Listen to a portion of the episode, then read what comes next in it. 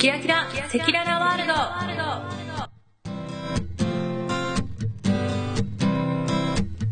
ド。日常に散らばっているキラキラしたものを私ミドシの勝手な判断で時にマイペースに時にエキサイティングにおお届けするポッドキャストです、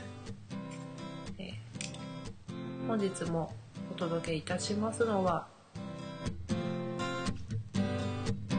みどしです。出発前夜です。今深夜の2時半。というか今日の夜8時。成田を出発します。えー、1日がかりでパッキングをしました。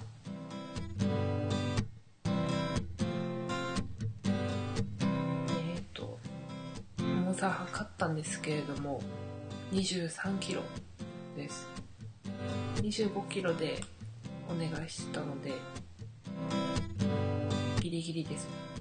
ただうちの体重計相当古いのでしかもちゃんと大きさも合ってないのでなんか重くなってるような気もしなくないです。超過料金払いたくない。かもスーツケース1個では収まらなかったので手荷物のバッグ以外にちょっと大きめの折りたためるバッグに、まあ、詰めていきます。はい。結構いろんな人から選別をもらってましてうんと旅好きの会話の方からはトラベルクロックをもらったりとかあとはお茶とかうんとノートとかももらいましたしもちろんケーキとかもおごっていただいたりとかご飯食べさせてもらったりとか行くにあたっていろんな人にお世話になってます。親もしかりですけど。まあそんなこんなでですね明日行くわけですけれども、え2週間前に実家に戻ってきまして今実家で撮ってます。引っ越しして荷物置いただけでちょっと住んでたところの方に戻りまして友達と友達ん家に泊まって飲んで遊んでっていうような感じを数日繰り返してで戻ってきました。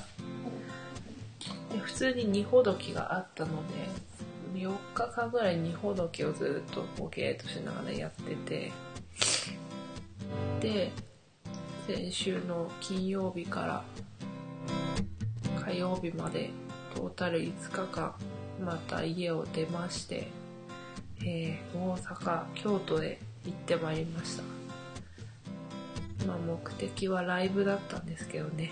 このチケットが取れたために2週間ちょっと行くのをずらしました。本当に取れると思ってなかったので。でライブに行ってで友達と一緒に行ったんですけども 2days だったので 2days 行ってうんと終わってで大阪大阪なんかお好み焼きも食べたしうんどこ行こうっていう話になってなんもないねっていう大阪の人は申し訳ないんですけどなんもないねっていう話になってでどこないねってなってじゃあ京都行こうかって言って京都に行ってきました。初めて金閣寺とかだし修学旅行以来の京都ですね。でも行けてよかったですね。なんかなんだろうすごい外国の人いっぱいいてで持ってったら面白そうなものとかパンフレットとかも結構ゲットできたんで。かったんじゃないかなと思います。すいませんちょっと鼻水が止まりません。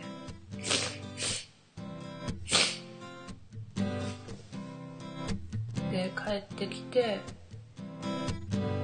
水木この2日間でなんと国際免許証を取りに行ったりとかしてパッキングしてたら今日になっちゃいました。2日で準備しました。なんとかここまで来ましたね。ただこの2週間ぐらい英会話にももう引っ越してきてしまったので行けてないですし全然勉強してない。ちょっと忘れてるかもしれない。やばい。です本当に瞬発力絶対なくなってると思う。わいやまだ全然喋れないんですけどね。やっぱりあの耳慣れてないと急に習慣的にこう聞かなくなると答えることも聞くこともちょっとともどもとしてしまうのでその辺ですね心配です。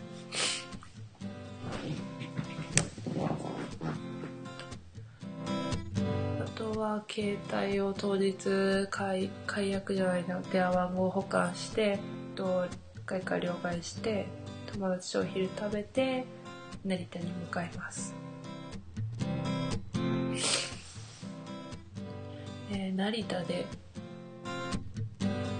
ご飯食べて夜8時のフライトで機内食つけてないので夜8時のフライトで成田でなんか食べようと思うんですけどその最後の晩餐的なものを何にするかちょっと迷ってます。まあ牛丼かラーメン。ここがちょっと硬いかなと思ってます。うん。でも味噌汁はうんと持っていくのでなんとか大丈夫だと思うんですけど。日本食。私そんなにそんなに味噌汁とかもともとあれば飲めますけど自分で作ってっていうのはあんまりしたことなかったんで、まあ、なくてもいけるかなって。意外と日本茶とかもそんなにそんなに飲んでなかったんで。あれば飲むけど。でもなんかもらったし多分飲みたくなるし持っていこうと思って持っていくことにしました。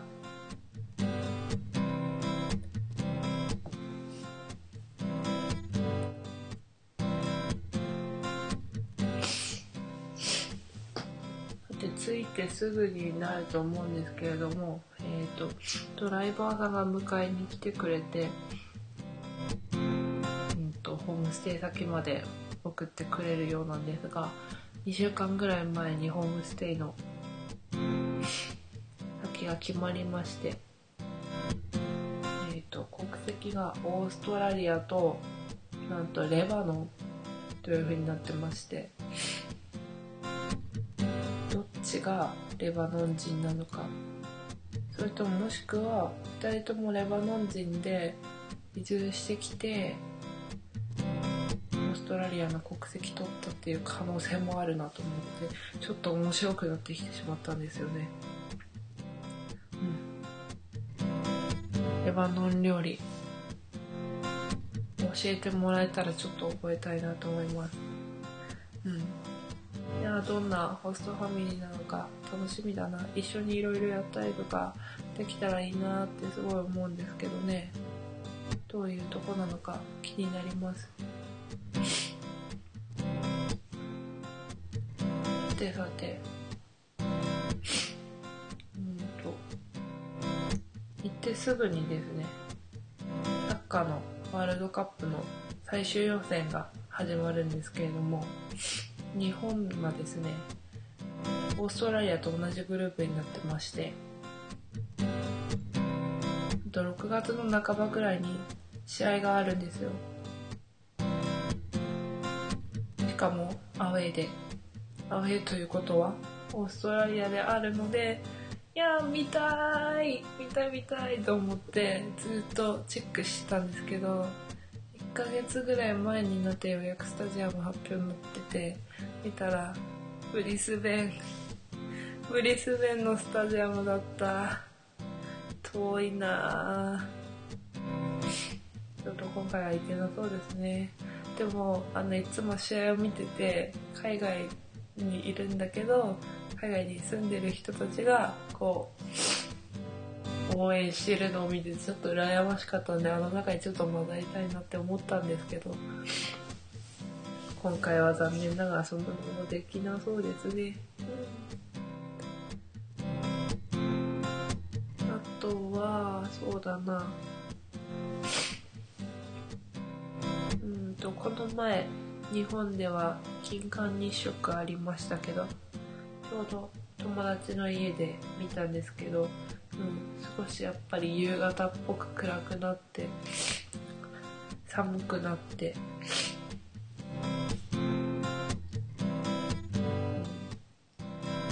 と神秘的なというかちょっと変な感じというか そういう感じだったんですけれどもなんとなんと10月にケアンズで皆既日食があるんですよ。いやー。皆既日食はちょっと本当に見れないと思うので見たいですね。でもそれが入ってるのが2回目行った時の最後の学校最後の週でしかも最後に撮ってるのがちょっと普通の一般英語のコースではないのでちょっとずらすのは難しいんですよね。でもちょっと弾丸で行こうかなとも考えてるんですけどね。10月。ちょっとキャンプ行きたいですね。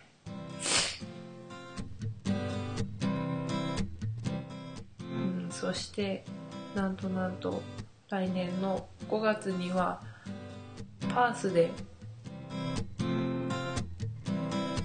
金環日食があるんですよ。これは本当に私日食を追いかけてるような感じになってますよね。そんなことはないんですけどね。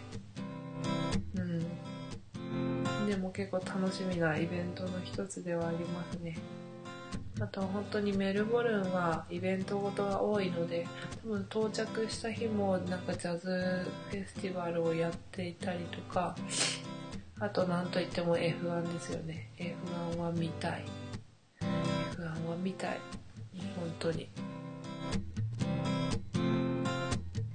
でもオーストラリアグランプリから始まるんですけどそれがメルボルンの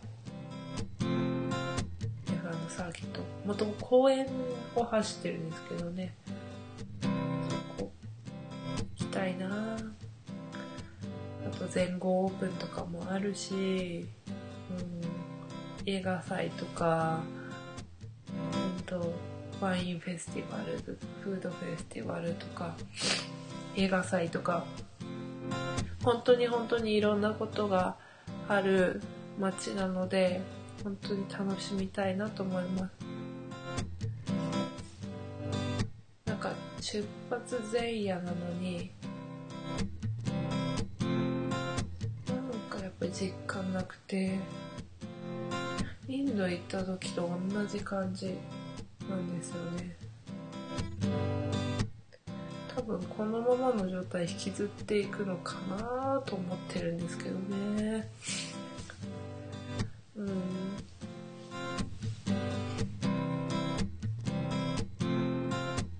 当に忘れ物だけしないようにしたいなと思っております。そんなミロシです。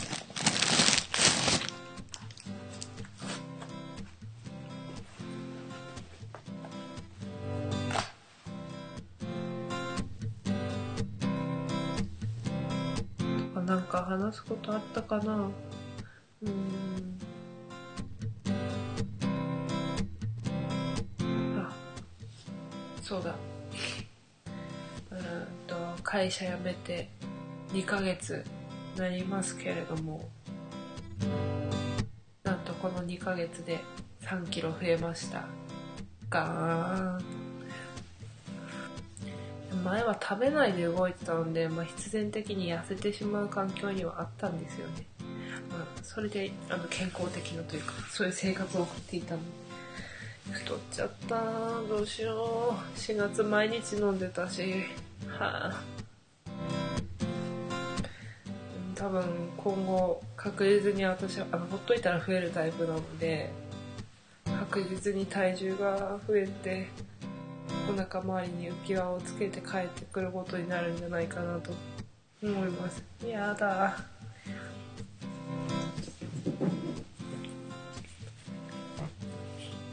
うん。絶対増えるなどうしよう。でも美味しいもんあ料理まずければ。うん。うん。悩みどころです。美味しいもの食べたいし。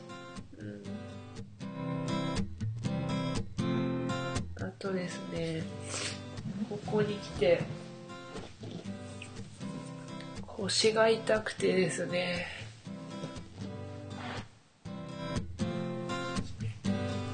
腰痛い本当に。いや先週大阪京都行った時にずっとバス移動をしていたのでまあそれもあるんですけどその行く2日ぐらい前からちょっと腰痛いなと思ってお尻と腰が痛くて右側の。痛かったんですけどね。ちょっとまあうんとち地元戻ってきてからマッサージ行って少しは良くなったんですけどやっぱりまだちょっと痛くて明日の10時間トータル13時間かのフライトに耐えられるかっていうところでもありますね。はあ。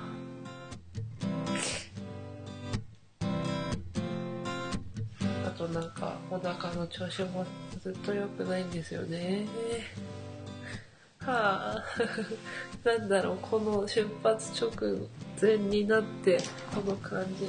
めんどくさいなも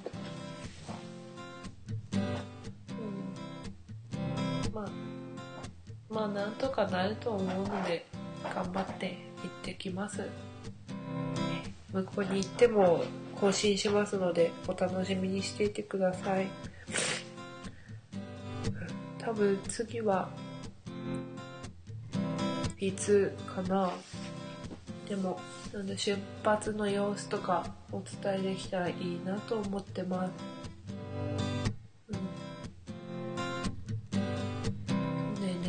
環境がどんなもんなのかっていうところも問題ではある。では無事にメルボルンに着いていたらまた更新します。次回もお楽しみにしていてください。今回はちょっと早めに終わります。See you!